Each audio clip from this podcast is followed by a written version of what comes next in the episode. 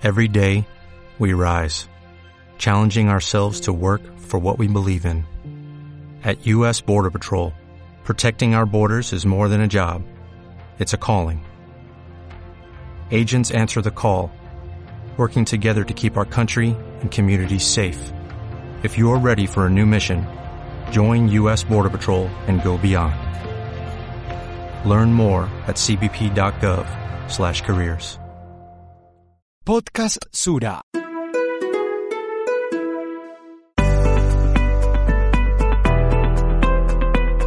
Cuando hablamos de movilidad sostenible, inmediatamente se nos viene a la cabeza una imagen de Ámsterdam. Árboles, aire fresco, bicicletas por doquier. Pero se nos olvida que hace 50 años Ámsterdam no era el Ámsterdam en el que hoy pensamos. Su plaza Rembrandt estuvo un día invadida por carros, pitos y tráfico. Así es. La movilidad sostenible, más que un resultado único o una cualidad exclusiva, es una apuesta que viene acompañada de procesos y transformaciones a nivel público, privado, político, físico, económico, ambiental, empresarial, educativo y cultural. ¿Cómo vamos en Colombia con este proceso? ¿Qué podemos aprender de las experiencias de otras ciudades? ¿Cuáles son los retos más significativos a la hora de movernos de una forma diferente que contribuya a nuestra salud y sea más consciente con nuestro entorno? Todas estas preguntas las abordaremos en este nuevo episodio de Podcast Sura. Mi nombre es Sarita Palacio. Y el mío es Sergio Tangarife. Bienvenidos a esta conversación sobre movilidad sostenible. Las ciudades son entes vivos y dinámicos, son sistemas complejos e interconectados que respiran, reaccionan y se construyen a partir de todo lo que sucede en su interior. Pero también son espacios compartidos que se pueden planificar, son resilientes y tienen la capacidad de crecer alrededor de propósitos claros y no del azar. Entender esto es importante cuando vamos a hablar de movilidad sostenible. Por ejemplo, Londres tardó 5 años simulando las calles de tal manera que todos los viajes de sus ciudadanos, sin importar el medio de transporte utilizado, iniciaran y terminaran caminando. Partiendo de dicha premisa, la implementación de un sistema de movilidad ágil, sano, seguro y responsable con el medio ambiente. Ser la ciudad con el metro más antiguo del mundo, entonces, no ha sido un obstáculo para que la capital del Reino Unido esté en constante actualización.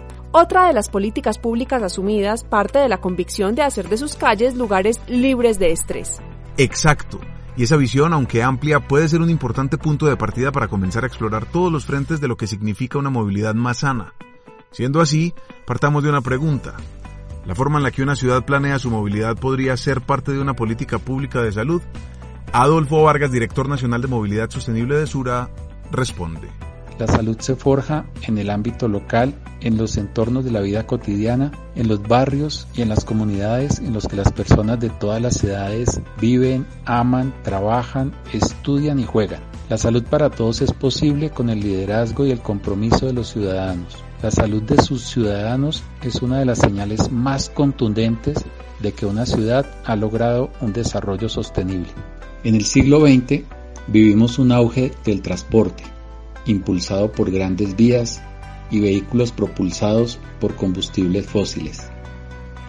Este modelo de desarrollo ha generado un incremento en las emisiones atmosféricas y en la infraestructura, provocando fracturas en los usos del suelo, afectación en la calidad del aire y por ende en la salud de las personas.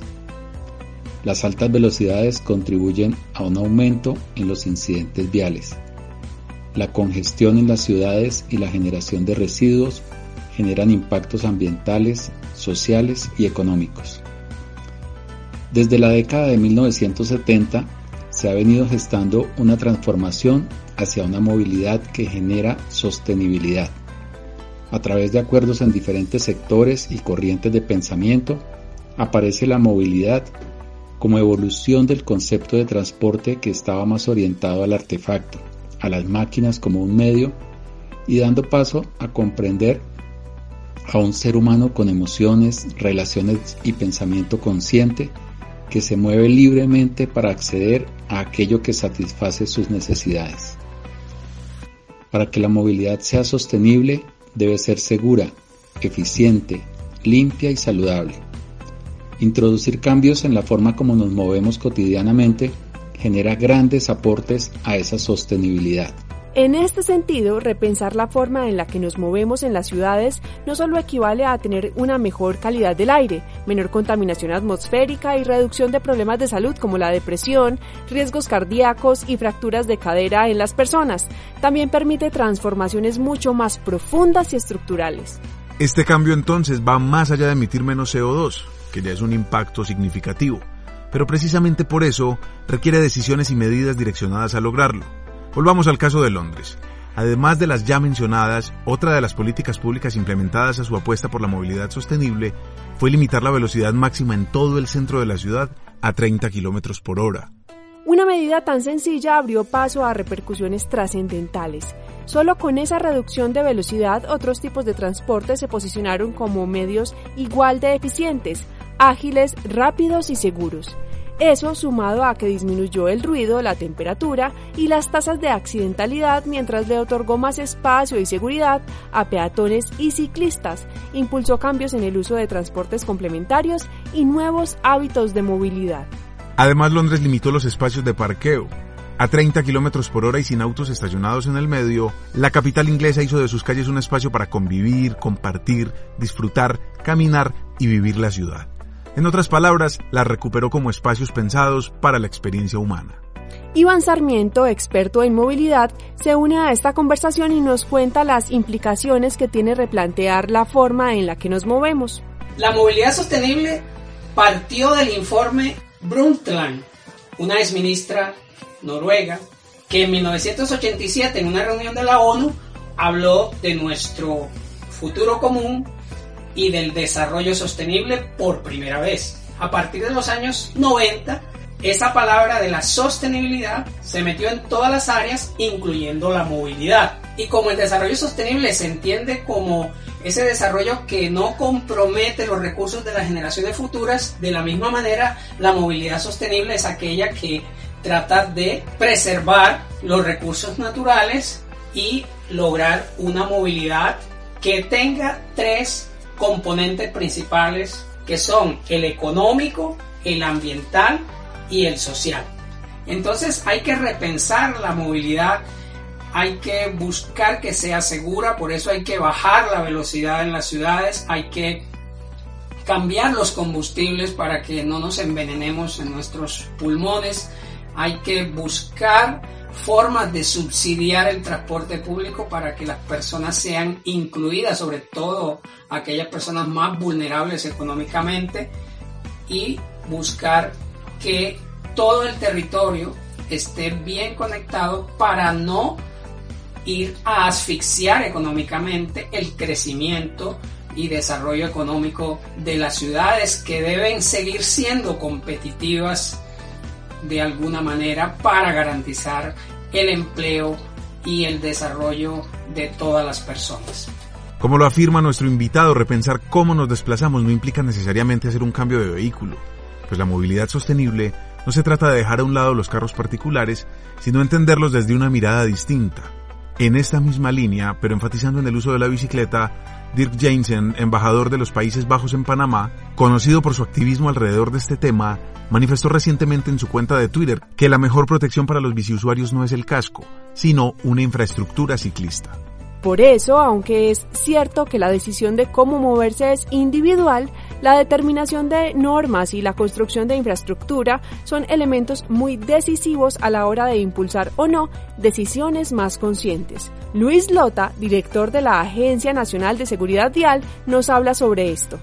Colombia tiene una visión de transporte sostenible que va en línea de la seguridad vial, una visión de tener movilidad más activa, movilidad que piense más en el ser humano y en utilizar menos recursos. Eso está planteado en la política pública, pero también en nuestro Plan Nacional de Seguridad Vial, pensando en que cada vez nos podamos desplazar de manera más segura. Pensar en transporte sostenible es una tarea que ya ha venido haciendo el país y por eso se ha planteado la estrategia de sistemas de transporte público, pero también se está pensando en líneas de transporte sostenible y ahí esperamos en el corto plazo tener una nueva política de este tipo de transporte. Una movilidad sostenible y segura es corresponsabilidad de todos los actores, tanto el Estado como las empresas privadas, como la sociedad y la academia.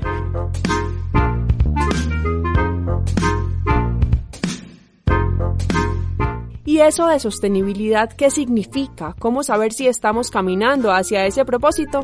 Básicamente, la sostenibilidad se refiere a la posibilidad de que el ser humano satisfaga las necesidades de su presente sin comprometer las necesidades de futuras generaciones. Hoy es claro que el planeta diverso y rico que conocemos está en peligro si no cambiamos nuestros hábitos. Para poder vivir en países y ciudades sostenibles, que precisamente es uno de los objetivos de desarrollo sostenible, la movilidad aparece como un factor clave. Tal como nos lo contó Luis Lota, lograr medios de transporte eficientes, seguros, saludables, equitativos y competitivos se ha convertido en uno de los principales focos de acción y preocupación de los estados. Pero eso no es una cuestión solo de políticas gubernamentales y de ciudadanos. En esta conversación existen otros actores cuyo papel es fundamental. Camilo Agudelo, líder de Moverank, iniciativa impulsada por Celsia, Bancolombia y Sura, y Andrés Felipe Silva, CEO de Try My Right, nos cuentan sobre el poder de la articulación de los sectores público, privado y académico en esta transición. Las empresas y el sector privado juegan un papel fundamental, pero no son los únicos. Son un actor muy relevante dentro de todo este ecosistema, también el sector público, también las instituciones académicas, educativas y en general toda la sociedad. Cuando hablamos de sociedad hablamos de socios, y cuando hablamos de socios es que hay mutuo valor, hay realmente un balance. Y en ese sentido, las empresas en particular, comprometiéndose a promover prácticas con sus empleados de movilidad sostenible, de movilidad más segura, de realmente disponer medios más óptimos, accesos más óptimos para sus colaboradores. También teniendo todas las medidas de prevención, cumpliendo con los planes de movilidad sostenible, con los planes estratégicos de seguridad vial, contribuyendo también en los pactos por la calidad del aire. En términos generales, la movilidad, reconociendo que la movilidad es un factor determinante en la competitividad de las empresas. De esta manera es la mejor manera como una empresa y el sector privado se puede comprometer. En Colombia mueren al día 18 personas como consecuencia de incidentes viales. Sin duda alguna, esto es un asunto que disminuye, reduce la competitividad, la salud y la productividad de un territorio. La articulación de todos estos actores genera sinergias, suma de conocimientos, amplía las márgenes y nos permite realmente reconocer que la suma de múltiples esfuerzos y esfuerzos todos con un propósito común puede lograr esa visión cero de tener cero incidentes y por ende más sostenibilidad en las ciudades. El papel de las empresas y del sector privado, empresas y universidades, que digamos que también es un sector en el que nosotros estamos directamente vinculados, pues son nuestros aliados claramente, pues es fundamental.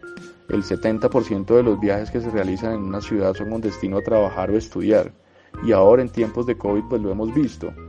Yo creo que el papel de las empresas y de las instituciones privadas es fundamental, porque al final uno tiene que hacerse cargo y tenemos que hacernos cargo, como yo como empresario también, de la responsabilidad que tenemos al movilizar nuestros empleados, ¿sí? No es entregarles y ponerles rutas a todos, ni darles, digamos, como todas las prestaciones, sino desde el ejemplo y desde la motivación de cómo somos responsables, y al ser responsables también buscamos soluciones. Yo hago una invitación muy grande a que todas las empresas, de una u otra manera, con las estrategias que promovemos nosotros en Try My Right, con las estrategias que está promoviendo pues Sura con Moverank, yo creo que todo esto va sumando y es una responsabilidad que tenemos los empresarios de fomentar la movilidad sostenible por la misma sostenibilidad de las ciudades y pues por un bien colectivo que al final es la salud de todos. Si el 70% de los viajes que se hacen dentro de una ciudad son para ir a trabajar o ir a estudiar, esto quiere decir que tanto las empresas como las instituciones educativas tienen una responsabilidad importante alrededor de los desplazamientos de las personas, así como la oportunidad de hacerse cargo de sus colaboradores o estudiantes, fomentando hábitos de movilidad sostenible. ¿Cómo hacerlo? Adolfo Vargas sugiere tener en cuenta los siguientes elementos. Hemos dicho que la movilidad es sostenible si es segura, eficiente, limpia y saludable. Movilidad segura es la capacidad de observarse a sí mismo y al entorno tomando decisiones conscientes que le permitan llegar al destino para satisfacer sus necesidades, cuidando la salud y los bienes propios y de otros. Esto incluye la seguridad vial, peatonal, pública y la bioseguridad. La movilidad eficiente genera menor congestión en las vías, dejando así más espacio público y tiempo disponible para el disfrute de los ciudadanos. También podemos reducir los desplazamientos, accediendo remotamente siempre que sea posible y en caso de que hagamos el viaje, adoptando técnicas de conducción eficiente, usamos menos energía, menos consumo de recursos naturales, aprovechando la energía solar, eólica, hidráulica y otras renovables, optimizando su uso o incluso usando medios de transporte que al moverse generen energía. Que la movilidad sea saludable se refiere a mantener y mejorar la salud y bienestar de las personas y los ecosistemas. Por ejemplo, los desplazamientos a pie o en bicicleta nos ejercitan y nos divierten, sin generar emisiones y mejorando nuestras condiciones físicas, mentales y sociales. Finalmente, entendemos por limpia la movilidad que es cuidadosa con el planeta, sin contaminar el aire, el agua, los suelos o incluso si utiliza sistemas que purifiquen el ambiente. Políticas públicas, más infraestructura, más incentivos, más conciencia individual, más educación vial. ¿Falta algún otro elemento en esta ecuación articulada de movilidad sostenible? Sí, existe otro y es el ejemplo, el llamado a la acción. Así como vemos al alcalde de Ámsterdam llegar a su despacho en bicicleta o en metro, también es importante que nuestros líderes, tanto políticos como empresariales, hagan parte de lo que promueven. Sobre este tema reflexiona Andrés Felipe, de Try My Right. Cuando nosotros implementamos programas de movilidad sostenible y la gente empieza a modificar su conducta, empieza a identificar culturalmente cómo se relaciona con su entorno, cómo se relaciona con su otro compañero de trabajo, con la zona donde trabaja, con la zona donde vive. Y en ese sentido, por ejemplo, campañas como reciclaje se vuelven mucho más fáciles de implementar porque la gente ya tiene un relacionamiento directo con la naturaleza y con el impacto que está generando en sus acciones. Entonces yo creo que al final hay un tema cultural que es fundamental, pues la cultura se desarrolla mediante primeras buenas experiencias, mediante la repetición y mediante un ejemplo también. Porque si en la empresa, digamos, promovemos la movilidad sostenible, pero los gerentes y de ahí para arriba dicen no, pero eso aplica solamente de jefes para abajo, pues digamos que ahí perdimos, ¿sí? O sea, si no hay un ejemplo desde arriba y no hay una convicción de querer hacer las cosas bien, pues digamos que eso no va a generar mayor eco. Es como si los papás le dicen, vea hijo, tú tienes que reciclar, pero yo como ya estoy muy viejo, entonces no lo voy a hacer. Pues eso es un mensaje totalmente contradictorio. Y a nivel de futuro, de la construcción de futuro, pues tenemos que estar articulados porque el sector público pues define las normas y las reglas de juego de andar en las ciudades. Entonces digamos que si no hay unas reglas que promuevan la movilidad sostenible, que le den incentivos a la movilidad eléctrica, que incentiven que yo pueda movilizarme en un carro compartido y que por eso de pronto tenga un carril exclusivo o carriles de alta velocidad, que si yo me muevo en bicicleta pues tengo ciertos incentivos adicionales, tenga un tema de infraestructura preferencial, digamos que el sector público se vuelve fundamental en ese sentido porque eso es lo que promueve finalmente las reglas. Justo ahora hablamos de movilidad sostenible porque además de todos los motivos que ya hemos mencionado, resulta que hoy se requieren soluciones de movilidad tanto para las personas como para las empresas que sean eficientes en términos técnicos, pero también ambientales y económicos. Además, con la aparición y propagación del COVID-19, las prioridades de movilidad han cambiado y a todas las variables consideradas a la hora de tomar una decisión de movilidad se le añade un nuevo factor, la bioseguridad. El investigador Iván Sarmiento nos cuenta cómo aprovechar este momento coyuntural para plantear nuevas opciones de movilidad. Esta pandemia nos ha revelado muchas cosas. Hemos descubierto que no todos los viajes era necesario hacerlos, que todos los viajes no era necesario hacerlos en modos motorizados, que todos los viajes no era necesario hacerlos todos los días, que todos los viajes no era necesario hacerlos de la manera como los hacíamos, y nos ha planteado unos nuevos retos de cómo realizar nuestras actividades, ha potenciado el teletrabajo. Andrés Felipe y Camilo Agudelo nos comparten cómo desde Try My Right y Moverank están asumiendo este nuevo reto. Nosotros en Try My Right desde hace 7 años venimos encontrando, definiendo y tratando de remediar los problemas de movilidad que se presentan. Nosotros que hemos encontrado durante todo este tiempo previo al COVID, que digamos que los dolores o los criterios bajo los cuales las personas tomaban las decisiones al momento de movilizarse era un tema de comodidad, un tema de seguridad, un tema de costo y un tema de tiempos de trayecto. Basado en esas 4 variables, las personas tomaban las decisiones y pues digamos que muchas veces en lo colectivo eran decisiones equivocadas, que eran las razones por las cuales había tanto tráfico y tanto uso del vehículo individual. Básicamente pues el carro y la moto predominando en esa tendencia. Ahora con el COVID yo creo que es una invitación importante y la gente lo ha vivido porque esos valores cambian. Muchas veces o lo que estamos viendo hoy es que la gente ahorita toma unas decisiones muy basadas en bioseguridad. El uso del transporte público se limita y yo creo que hay un tema importantísimo a revisar porque claramente las personas que usan transporte público normalmente son personas que no tienen otra opción de medio de transporte. Digo normalmente, aunque hay excepciones, pero la gran mayoría de personas que usan el transporte público es porque no tienen un vehículo individual y eso pues genera también unas diferencias sociales más marcadas que tenemos que estar atentos a resolver. Esas migraciones, digamos, del medio de transporte público que hoy en día usan pues se van a dar mayoritariamente a usos individuales y creo que ahí es donde tenemos que capitalizar esa oportunidad para que todos los usuarios de transporte público migren hacia medios de transporte sostenibles, individuales, seguros, pero también sostenibles. Los retos como sociedad para transitar hacia una movilidad mucho más sostenible no solo pasan por los incentivos tributarios, las leyes, la regulación o las normas.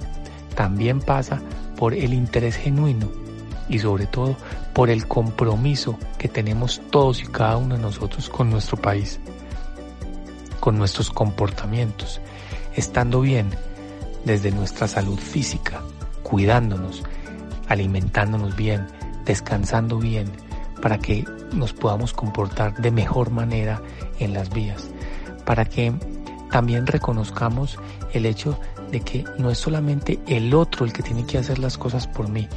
De hecho, muchas ciudades en medio de la cuarentena han ampliado el espacio para los ciclistas. París, por ejemplo, está haciendo un gran esfuerzo para fomentar el ciclismo como un reductor de riesgo de una segunda ola de COVID-19, al aminorar así las multitudes en el transporte público.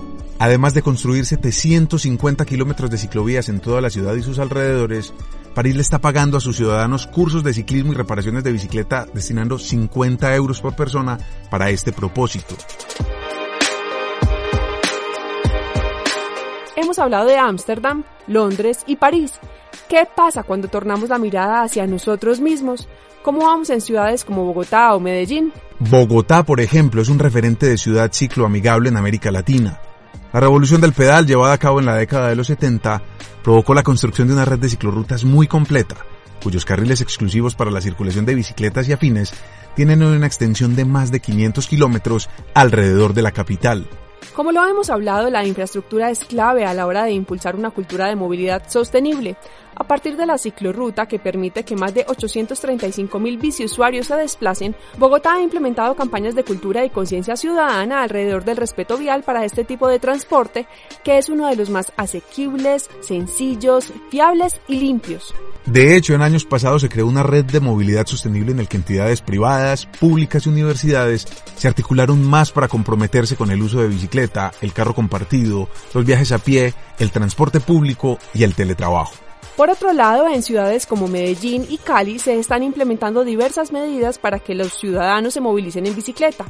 WWF Colombia, a través del desafío One Planet City Challenge, eligió a la capital del Valle del Cauca en 2018 como una de las ciudades más amigables con el planeta, por estrategias dirigidas hacia el fomento de la movilidad peatonal y el fortalecimiento de los sistemas de transporte masivo. En el caso de la capital antioqueña, la apuesta por la cicloinfraestructura acompañada de parques de calle y cicloparqueaderos, también es clara y ha sido reforzada positivamente con la creación del primer programa de bicicletas públicas del país, Encicla, que hoy cuenta con más de 150 estaciones.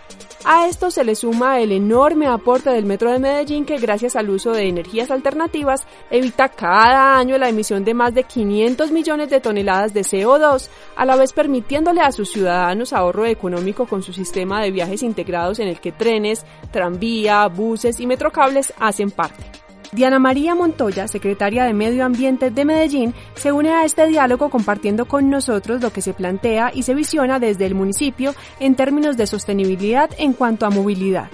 El municipio de Medellín direcciona sus acciones bajo el objetivo de seguir avanzando en una transformación hacia una ecociudad. En nuestra línea 4, el Plan de Desarrollo Medellín Futuro 2020-2023, se estableció el propósito de construir dicha transformación con el fortalecimiento y reestructuración del transporte público del municipio, articulando lo rural y sus regiones, impulsando y fortaleciendo el uso de la bicicleta, también fortaleciendo obviamente su infraestructura o toda la infraestructura necesaria, generando mecanismos de sensibilización, educación, seguimiento y control que permitan una movilidad más segura y amigable con el medio ambiente. También se está promoviendo toda la ciclocaminabilidad y obviamente todo un enfoque de equidad de género. También se promueven planes y proyectos que aceleren la implementación de una movilidad de baja o cero emisiones. Uno de los factores más importantes cuando se habla de movilidad sostenible es la concientización de la población para que exista una satisfacción de su necesidad de movilizarse, de manera que el impacto en su entorno, al medio ambiente y al territorio sea lo mínimo posible. Para nosotros es el concepto de ecociudadanos. Como lo comentábamos al principio de este episodio, una ciudad es un ser vivo y por lo tanto observarla, escucharla y medirla nos ayuda a entender el impacto de sus transformaciones.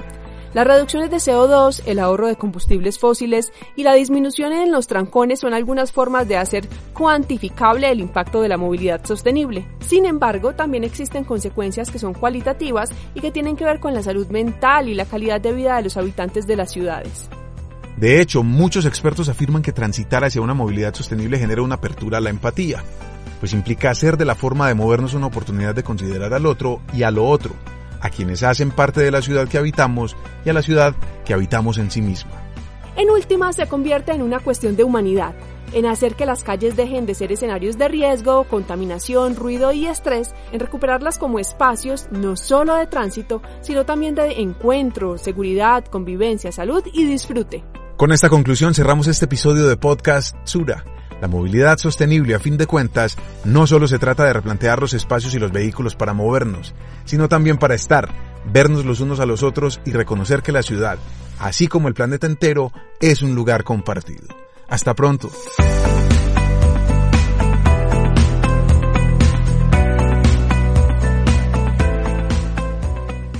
Podcast Sura.